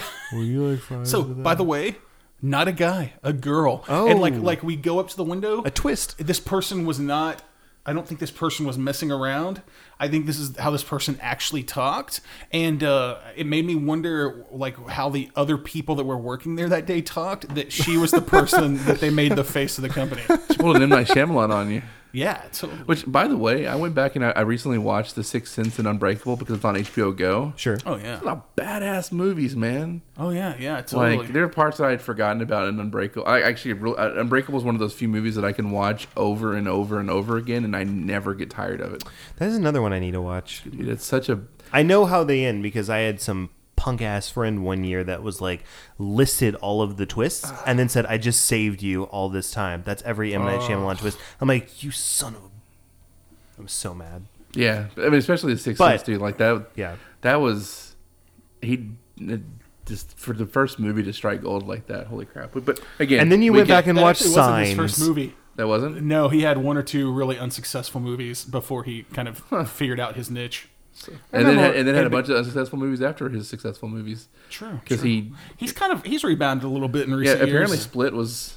Um, yeah, I haven't seen it yet. I've heard it was good. I've heard it's uh, really, really good. The, like, Visitors was a great movie. Oh, yeah? I, feel I think like, that's what it's called. I feel like M. Night Shyamalan is a very high-risk, high-reward type of director. Like when he knocks it out of the park, it's like he swing away Meryl. Yeah, he doesn't. He doesn't. He doesn't. Yeah, I love that yeah. movie. By he the doesn't way. Like usually just give okay movies. They're either great or shitty. Yeah, I, I kind of feel that way about Spielberg. Like when he when he has movies that are just awesome, they are like. There's a reason that Steven Spielberg is Steven sure. Spielberg, and then there's some movies where they're like, I just don't, and I can't think of the top of my list. So it's like you got Raiders of the Lost Ark. Yeah, and then you got Kingdom of the Crystal Skull. Yeah. I happen to think Temple of Doom is the best I mean, Indiana oh Jones God, movie. In, in all fairness, we, we can't rule out George Lucas's influence on that whole process. No, no, no. I wasn't. I was yeah, just... his goiter had gotten so out of control that he just did call all the shots. I just wanted to like give two Spielberg examples. Uh, hashtag dad goiter. oh, yes, yes, yes, yes, yes, yes. All right. Um, we got goitered. All right. What's uh, what's the ask the dad? Let me, if I could bring down the room for a moment. Sure. Go ahead, John. Because inevitably you guys are going to be asked a ser- probably a, a plethora of almost unanswerable questions that you're going to have to try to tackle for your children. Sure. Okay. So Joe and Galan, why do people die? Oh, shit. Because we are biological creatures that deteriorate over time. That is the most scientific way I could say it, and I that's uh, how you would approach it. I well, if you said why do people die, I would say because everything has a beginning and everything has an end. Well, it did, books but, have books have a beginning, books have an end. People are like books in that way that you have a beginning and you have an end. And if pe- wow, now I'm like really trying to struggle with this. So. If, My it ugh. Okay, so full disclosure, it all depends on what age my kid is at when they ask me this. Sure. But I think the first thing I would say is I would say, because just like books, people have beginnings and ends, and then I would follow that up with the scientific answer of, you know, we are not made to last. We have an expiration date. If everybody lived, the world would be overcrowded, and then you wouldn't be able to have your own space. I don't know. That's my best attempt, and that is woefully inept. But it's all but, I got. No, I, I liked where you started. I, I. Uh, well, your ending sucked. Like, yeah, but your ending. God, like who much, are you, much, my, M Night? No, I was gonna say much like M Night Shyamalan. Yeah, yeah. I I just say that God needed a blank up in heaven. Oh, you know, like okay. God needed a, another guitar player. God, God needed a gardener. God needed a florist. You know, like the lame-ass excuse. If you use that, then it's good, good for you. But lame-ass excuses that people say, it's like, man, God called himself up another, another, another sports broadcaster. Yeah, he just needed, he just needed someone to, to explain the game to him and give him play-by-play. And I'm I like, really, no, you yeah. ignorant, dumb piece of shit. Mm, that another one of my pet the thing that just it makes me irrationally angry when people do that. Yeah, because I feel because like it's, it's, it's, it's making to me it's like it's a, yeah it's making light of. I I understand like death is something that that everybody we, we don't always we, we yeah way, we just but... we struggle with from the day from yeah. the day we understand that people die to the day we die ourselves. How, like how would you answer it if Ellie asked you that? I mean, like so we had there was a neighborhood cat like Fluffy Mike that we named it because he basically he was a Siamese like our cat Mike. And he's just, he was long-haired, so we called him Fluffy Mike, and he got run over. And Ellie overheard either my mom or Teresa say, like, Fluffy Mike's dead. And she's like, so she basically was like, why did he die? Like, why? And I'm like, well, for that, I'm like, because someone ran him over. Like, someone in their car either didn't see him, or it, there could be any number of reasons. And cats are scared of cars, and they... He ran out and he got hit by the car. It's like sometimes that sometimes bad things just happen, and you know, and it's it's she hasn't known anyone that died. Like sure. our, our, the next door neighbor died, but she wasn't old enough to understand. Right. But it's just, I, I I'd probably answer it the same way. It's like it's it's like we we don't live forever. Like we, our bodies start to break down. People get older, and I and I've it, I've tried to avoid saying people get older because she knows that my mom is old. Or older, sure, yeah. And it's yeah. like so to her that equates, but it's home, like yeah. just the whole thing of like with Buff, Fluffy Mike dying, like she'll actually be like she gets scared, like and she'll break down and cry because she's like she's afraid that Teresa's gonna die. Sure, oh, yeah, you know, and it's like so it's just it's it's hard for a four year old brain to process, and I know like the, the downside of having four cats that are all bought around the same time, like when they die, they're probably gonna die like back to back. You know, I, but but I like how you you didn't. You didn't pull any punches. Like, you gave the information just as it was, and you explained it in the way that relates, that you relate best to Ellie. Yeah. And so you were able to convey that information and not hold anything back. And you also didn't cop out by being like, well, that's okay. You went to kitty heaven. Like, yeah. you know, you were just like, no, this is what happened. This is why it happened. Sometimes bad things just happen. And I think kids are a lot more mature and a lot more understanding than we give them credit for. Yeah. And I think there's a way to deliver bad news, and some people don't do it the best way. But I feel like that I really liked how you did that. Well, and one thing I've always I've, we've, I've always told Ellie is like, if you ask me a question, I'll answer it honestly. If Ellie were to ask tomorrow, hopefully you're not listening with kids because this isn't the holiday episode. But it's like if she asks tomorrow, you know, Daddy, is Santa real? I'm going to answer that question honestly. Sure. Because I don't want to lie to her. Right. I'm happy to mislead her until she asks. You know, and it's and that's, that's exactly what I'm doing with certain things is I'm not giving her the whole truth. But when she asks, I will explain it as best I can and give her an, an, an as honest answer as I understand it. Because I think that that's, that established, that sets something up from as soon as long as she can remember that my dad has always told me the truth. Right. At least the way that he understands the truth, because I'm not always right. Um, you know, like we haven't had any discussions yet necessarily of like what's heaven or whatever, um, or, you know, or what's God or what's whatever it might be, like to where you start to get into kind of abstract ideas. But I've had, had to deal with death because like the neighborhood cat that she was fond of that we fed like died. And, you know, and then another one disappeared. And I'm like, well, I'm like, Fluffy Chicklet might have died too. Like, we don't know. Like, she just, and then she came back. But what it was is that the city of where we live, like, picks up, they capture animals when it's going to be cold. Um, and for whatever reason, sure. They didn't keep them in the shelter. But I guess they, they must storm temporarily and then let them back out or something.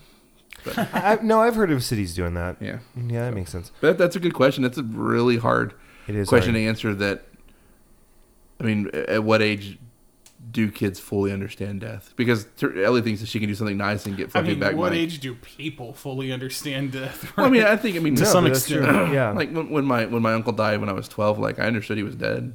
Sure. Like, yeah, and I understood he wasn't coming back. You know, and it's just it didn't. As a kid, I don't think it fully you fully register. Like, oh, I'm never going to see them again. It doesn't make you sad in the same way until it right. finally does hit you, whether it's a week later, ten years later, or whatever it is. Right. I know, like my grandmother passed away last August, and so Sylvie was, you know, a little over a year and a half, and you know, it's something where she she's not gonna have any memory of her at right. all, so it, it it's a moot point. But yeah, when the cat dies, or you know, when somebody else we know passes away, it's gonna be a conversation that will come up, and so it's something where I, you know, just like I've always done, take insight from yeah. what you've done and try and apply it as best I can. Yeah, I just hope that like when someone in our family dies, whether it's my mom or dad or God forbid me or Teresa or whatever, that it's um, that she's old enough to be able to, to grasp like and and understand like the the way. So one of the things, and part of it is like John mentioned earlier, like when we kind of lost contact, and it's and then when we started hanging out again, and it's it's something that's not related to death or anything, but it's. I think we take the people that are closest to us for granted a lot of the time. We don't mean to. Like it, it, right. We're certainly not sitting there like, oh, I'm, I'm, oh yeah, they're always going to be around. But it's like sometimes my mother will make dinner or whatever, and I'm like, hey, thanks, thanks for making dinner. And she's like, you don't say thanks. I'm like, I know, but I, I feel like I should. Right. And it's, you know, it's it, one of the things that I want to teach Ellie, especially as she gets older, to understand the concept is just appreciate the people around you. You know, tell people that you love them and that you appreciate them and and what they do for you. Even if they think it's cheesy, even if you think it's cheesy, it's, you know, you don't want to the you don't you don't want someone to die and have that regret of, man, I like like my grandfather died when I was sixteen. I never told him I loved him. He knew, but I never told him. Right. You know, and it's like, so that's twenty-two years now that I've lived with. I have to live with that, and so it's. You know, and, it, and, and I think that for the most part, people probably realize that, but it's just sometimes you hear it and it's just, it's, it's, it's good to have positive affirmation when someone does something, you know, even if, you know, you don't always have to point out the negative. It's, we, we I work in customer service. When people are like, oh, I had a good experience. It's like, thanks for the positive feedback, because I normally only hear negative feedback. Right. And so it's just, it's, that's one of the things I want to teach Ellie, whether it's the cats, Um, you know, our family or or whatever it is, just appreciate that, you know, and, and don't don't lose sight of it. And I think the whole death thing kind of brings that to, you never know when someone's going to be gone. I mean, whether she's four, fourteen, or forty, like if I'm around to teach that lesson, I'm going to do my best to do that. There you go. So now that I've brought the room down. I like how we brought the room down and then just like kept going. Yeah. Kept further now and further. Now we're in the ba- now that we're in the basement, let's do some jokes. Yeah, yeah. Let's try to Spe- specifically let's raise the let's raise the roof. Well, so let's here and do some dad jokes. Get ourselves out of this hole before we end the. So the here's show. But here's the thing though, it's like what what is better than when you talk about a serious topic? You need room to laugh. So that's why we have dad jokes. So whether we're doing a funny topic or a serious topic, oh. you always have an opportunity to laugh. I thought that's why you guys are friends with me, so you can laugh at somebody. I no, mean, I mean, we're no, I mean, totally. A lot of reasons. I mean, what? yeah. oh, it's your you personality. So, you guys are so sweet. It's uh, it's uh. Hey guys, you want to hear a joke about paper? Would sure. love to. Never mind, it's terrible. Wow. Wow. Raising that bar high at the start. Like all right. Uh, guys, what do you call a pony with a sore throat? Roll I know, forty-three. I know no, this one. Roll thirty-one. What? A little horse. A oh, little yeah. horse. Uh, here's another. Here's some more animal humor for you. Uh, what is the difference between a hippo and a Zippo? I don't know. What? What? One is really heavy and one is a little lighter. Sounds good. Can February March? Wait, what? Can February March? I don't know. I don't know. Can it? No, but April May. Wow. Nice. Wow. Uh, mm, uh, I thought I had one. Nope, I don't have another one. That's all I got. All right. I all just right. I, I got one more. All right. I just watched a program about beavers. Yep. Oh. It was the best damn program I ever seen. Ah. Ba-dum-boom. That was good. And that brings us to... Oh, wait, I actually did think of one. Sorry. Oh. I'm really sorry to derail. I thought of one. God, I was doing N P R douche voice. I know. You can do it in a second. Don't worry. There's always time for N P R douche voice. One of our shticks. And N P R's going to send their goons to kick our asses.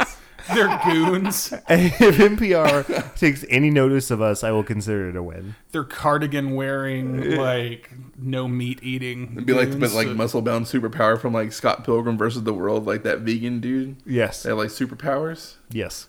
It'll be like did that. You watch, have you seen Scott Pilgrim? Once. Oh, did you not like it? Came out. I liked it. Oh, I didn't understand it. So. I like I like what's his face? Michael what's, Cera? Oh, dude. Well, what's the name of the director? Oh, the Shaun of the Dead guy. Oh, uh, what is his name? Uh, I've got I M D B, but I'm too lazy to pull up. Yeah, we it doesn't matter. That dude, guy, Edgar like Wright, that guy. He's yes. awesome. All his yes. movies are great. Yeah. I would agree with that.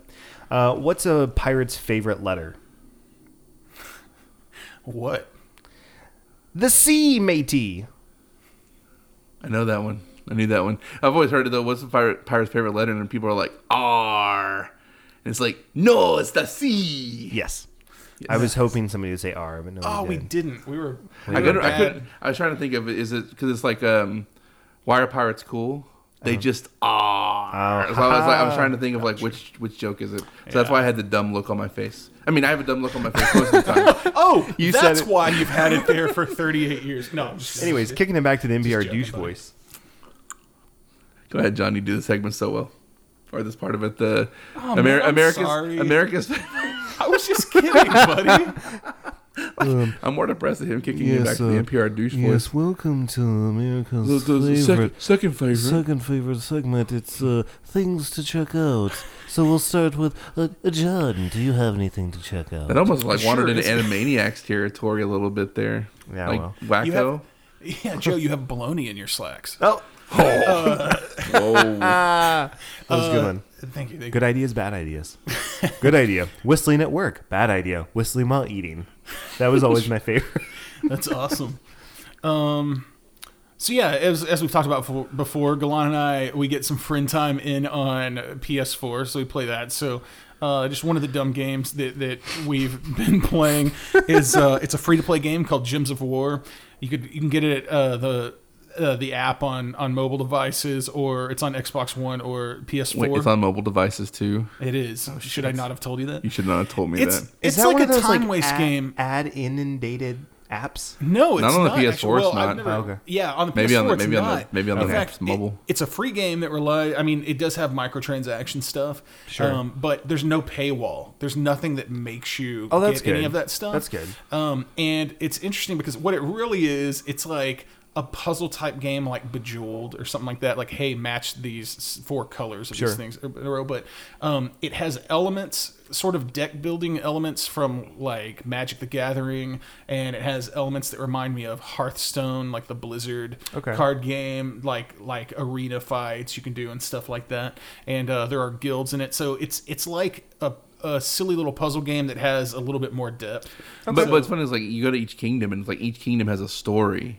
Of like with dialogue and everything, and there's like what twenty or something like kingdoms that you can do. Yeah, and you're trying to complete them to get more cards, and then there's other ways you can get additional cards. Okay, and so it sounds like a little guys. bit more complex than just a regular. But, yeah, yeah. But, but the okay, cool thing cool. is like with the microtransactions is like they actually reward you, so it's like you get up like V I P reward points. So as you spend as you spend more money, if you, you want actually, to. yeah, you actually get stuff back. So it's like you may get a few extra gold coins a day, or you may get what they call glory that's used to purchase things. It's like little things. It's not game game breaking or it's like not game making, but it's it's just basically saying, hey, you spent money, thanks, here's a here's an ongoing. Okay, that's nice. As opposed to reward. If you spend money, you'll be able to succeed to in this win, game. If you right. don't, then you yeah, won't. It's, it's definitely not one of those yeah. games. But that's cool. um, I might did we check that out? Did we sound cool talking about that? Oh, probably not. But okay, all right. Dude, I, I just I wanted to check. That, that game, I, Gems I to, of War. Everybody. I heard. I heard the collective groans from. Well, I know at Real least men? at least Amanda. Yeah. Oh yeah. Yep. Um, so it's to, to make it even nerdier. This is an old an old series. Oh, it gets worse. Yeah. Everybody. Um. So I, I think it's on Netflix, but it's like, so anime is something that typically turns people off, like if they're not familiar with it. But there's one like that me. Yep, there's one that I really. Yeah, I stopped listening already. No, I really enjoy, and it's called um, Full Metal Alchemist Brotherhood, and basically it tells the, the story of these two brothers. But it's one of those things where it's the the the the show has actual character development, but the characters actually grow. So they start out as kids. And then by the end of it, like they're being drawn as young adults or whatever. So it's like the characters age through it. It tells actually a really cool story. I mean, yeah, it's it's it's anime, so there's kind of like fantastical elements to it. Like the they use basically they call it alchemy to do magic or whatever. Um, but it's actually really well. Like there's one of the most tragic details of like any movie, television thing I watched is in that. And I don't want to give it away because it's it's just you're like, holy crap, that's dark. But there's no language in it, like, or at least there's no, I mean, there's no nudity. There might be language, like where they say "damn it" or "shit" or something, but there's no nudity, which like anime is known for. So, you know, it's one of those where it's like you can watch it around kids and not have to worry about like boobs flashing on the screen or something like that. But it's just it's it's one of those that after all this time, like, I don't have to worry about that. Like, but it's like it's just after all this I mean, time, it's something yeah. that it's something that I really. En- enjoy watching. Like I, I've gone back and watched it a couple of times, and it's just I enjoy the story and the characters. So right there you on. go. There's I, I nerded it out a little bit more than just a P S four Gems of War game. That's all right, man. I I probably will check that out actually. Yeah, it's really good. Cool. Oh, there, by the way, there is actually a regular Full Metal Alchemist. That's not Brotherhood. So what it was was that's all I'd heard about. Yeah. So what it was was I think Full Metal Alchemist followed the first like two chapters in the manga, or however you say it, manga, manga. I think it's manga, and it's and essentially like it, let's ask our Japanese dads yeah. that married uh, right. body pillows. But it, like wow. they, um, so essentially like it caught up with the, the the comic, and they started telling their own story. So when the manga ran its course, they went back and redid Full Metal Alchemist, called it Brotherhood, so it actually told the story in the manga. Um, and I've watched both, and it's like the Full Metal, the, the Brotherhood version is much better. So if you see both, look for the one that specifically is Brotherhood. Cool.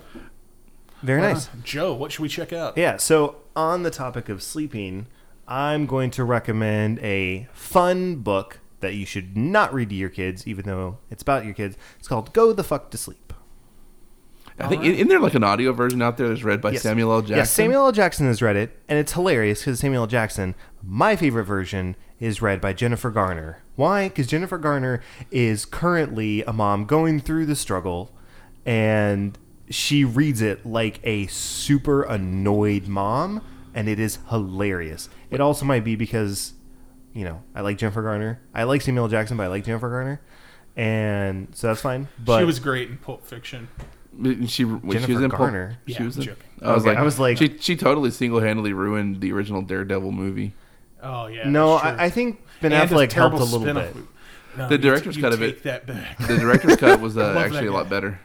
It was. I actually have that. Um, yeah. Sad to say, but you should check out the Daredevil version on Netflix. But anyways. Oh yeah, that's good. Go the Fuck to Sleep is a hilarious book that just tells you about the struggles, and we had gotten it as a gift before Sylvie was born. I went, this is funny.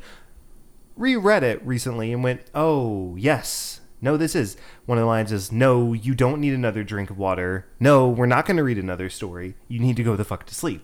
Ellie wants That's water like, before bedtime every yeah. night now. Also, if you don't feel comfortable ordering a book called Go the Fuck to Sleep, they rewrote it so it just says seriously just go to sleep.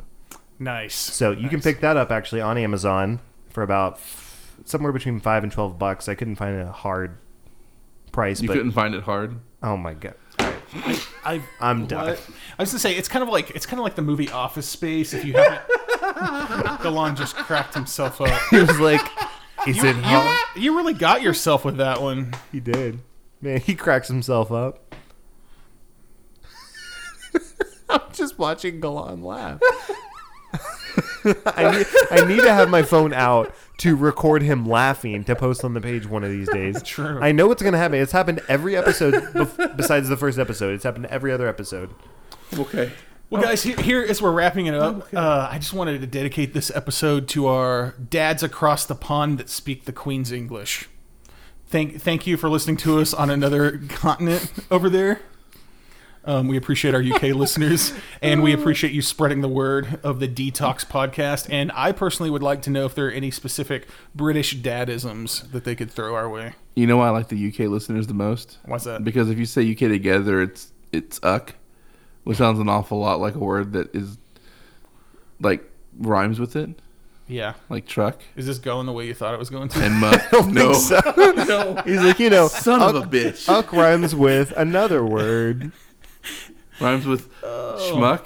Because that's what I am. Anyways, wherever you are around the world, we'd like to hear from you. You can reach us at detox podcast dot com. It has links there for our email, all of our social media. And uh, if you have dad stories, um, if you have dad jokes, if you have questions for Ask the Dads, uh, we would love to get those from you. Uh, anything else, guys? Final thoughts? Uh, don't, uh, you know, try and get some sleep. Just because it sounds good in your head doesn't mean it's going to sound good when it comes out of your mouth. It's a valuable lesson.